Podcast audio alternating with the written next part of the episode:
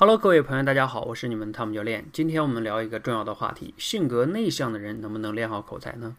我们请大家啊，首先思考一个问题：那什么样的人才叫性格内向的人呢？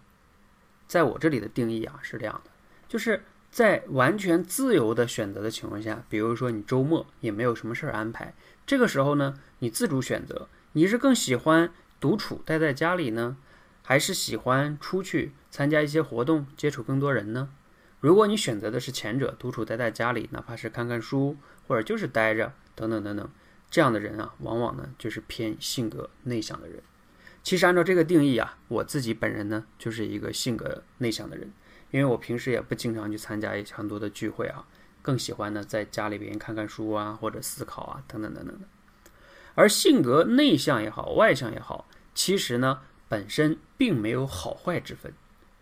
而区别在于什么呢？他们的能量的获取方式不同。外向者呢，他们的能量的获取方式啊，来源于外界的世界，比如说参加各种各样的社交活动啊。他们在人越多的地方，他们就越开心。然后每当参加完这样活动之后啊，他回去呢就非常的满足。我在生活中有这样的朋友哈，他们每当在聚会里边，他们就特别放得开，特别喜欢那种场合。而我自己就是相反的，我在那种很多人的聚会的时候呢，有时候我其实并不太喜欢那种场合，而我更喜欢的呢，我的能量哈，就是来源于内自己的内在世界，比如说去看书、思考等等等等等等的，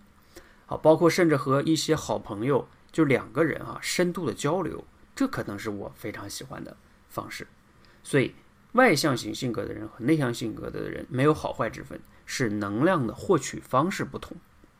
那我们现现在再回头来想想，我们前面对口才的定义哈，一个有思想的大脑在脱稿说对他人有帮助或者有启发的话的时候，对嘴的协调控制能力。那我们会发现啊，性格内向的人呢，因为他更关注于思考和思想嘛，所以有的时候啊，他们可能更容易变得有思想。你可以甚至在历史上去看一看，那些很多伟大的哲学家，可能很大一部分人。都是性格内向的人，因为他们天天不愿意参加很多活动嘛，自己在那儿思考啊、仰望星空啊，等等等等的哈。性格内向的人呢，有的时候也一般比较容易敏感，就是对他人哈的需求啊、感受啊会比较敏感，容易关注这些东西。所以往往呢，他在有思想，他的思想呢又能关注到他人的需求和感受，可能呢他的思想也能对他人说的话呢，就他说的话对他人也会有比较大的帮助跟启发。所以从这个意义上来说呢，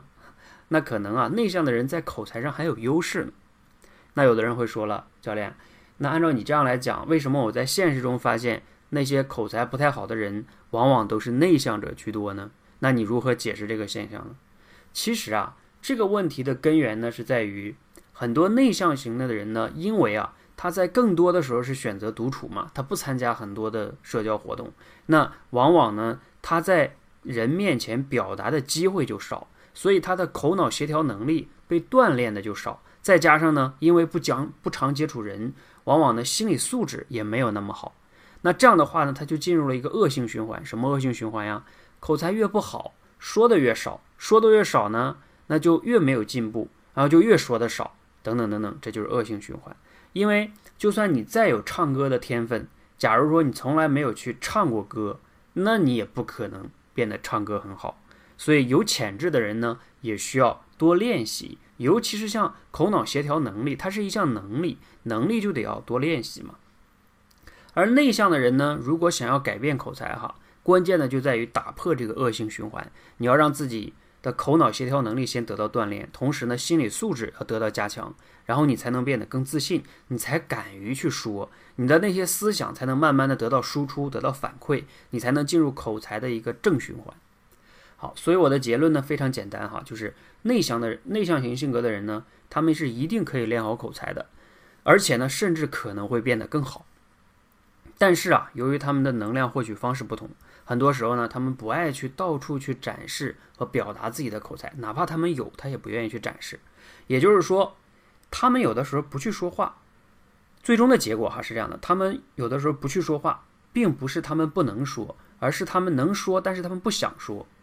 就是和想说但是不能说，这是完全不同的逻辑哈。坦诚的讲，我自己平时在生活中就是这样的，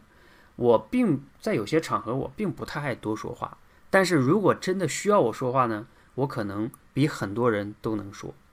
这个逻辑呢，希望大家搞清楚哈，就是你不想说，是因为你真的是不想说，而不是因为你不能说。不要拿性格内向来作为挡箭牌，这是非常非常重要的哈。所以练好能力，你可以拥有选择的自由，